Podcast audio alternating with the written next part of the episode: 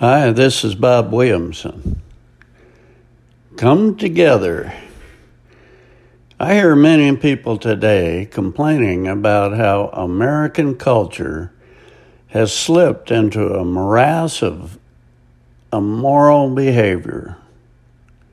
Some blame it on the church, stating that they have become institutionalized and are no longer serving their purpose. People attend for an hour or so a week and then head off for the golf course. When I founded the Jesus Alliance, I tried for several years to organize church leaders to unite. It reminded me of a football game I was in. Back when I played football, we had steel pipes serving as goalposts, and they were not padded and were located right on the edge of the goal line. We also had single bar football helmets instead of the face masks of today. I was a tight end and went out for a pass. I was running as fast as I could and turned to look for the ball, and it had been slightly overthrown. I sped up and caught it, and when I turned back around, I promptly read, ran head on into the metal goalpost. My head was still slightly elevated, so it knocked my helmet off and my face slammed into the steel pipe. It knocked me out, and as a wonder it didn't break my neck. Talking to some of the pastors was akin to running into that goalpost. I finally gave up and started trying to unite individuals. Today, I see others who are as frustrated as I was and are trying to essentially do the same thing. They're appealing directly to the followers of Christ in an effort to bring about global transformation of lives.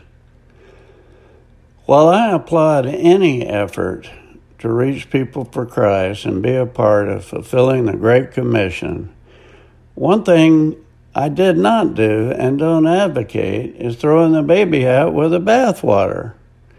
I did indeed find many fine churches where, who were as diligent, if not more diligent, than me in trying to urge people to follow the teachings of Jesus. I discovered that the problem was not always the church or the pastor. Indeed, some of them had so many different programs that literally anyone who had a heart for most any cause could find a place to work and shine God's light on the community and the world.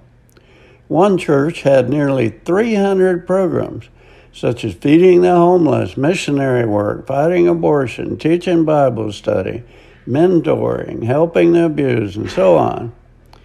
It is amazing that with all of these choices, so many church members did not participate.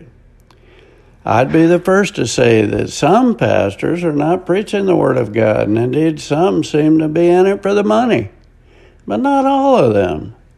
I believe it is totally unfair to stereotype all of them for the misdeeds of the bad actors. The Bible is clear that Jesus Christ is the head of the church and the com- church is comprised of his followers. Buildings are not the church, denominations are not the church, people are. We all need to work together as God intended. In all four Gospels, just prior to his ascension into heaven, Jesus commanded us to preach the gospel to, uh, to the nations and to disciple them. Institutionalized churches, ministries such as the Jesus Alliance, individuals should be working in unison to follow his command. I read a book recently that all but wrote institutionalized churches off. I was reminded of Jesus wearing out the steps to enter the temple as he went to teach there so many times, and Paul risking his life to plant churches in Ephesus, Corinth, Thessalonica, and virtually everywhere he went.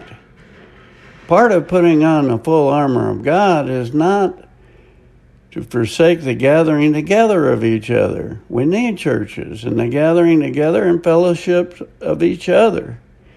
Jesus did not send the 72 disciples out alone.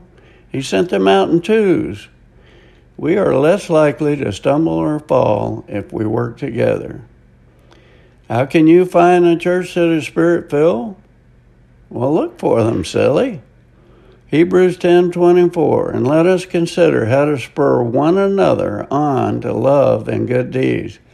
Let us not neglect meeting together as some have made a habit, but let us encourage one another, and all the more as you see the day approaching. This is Bob Williamson. Thanks for listening.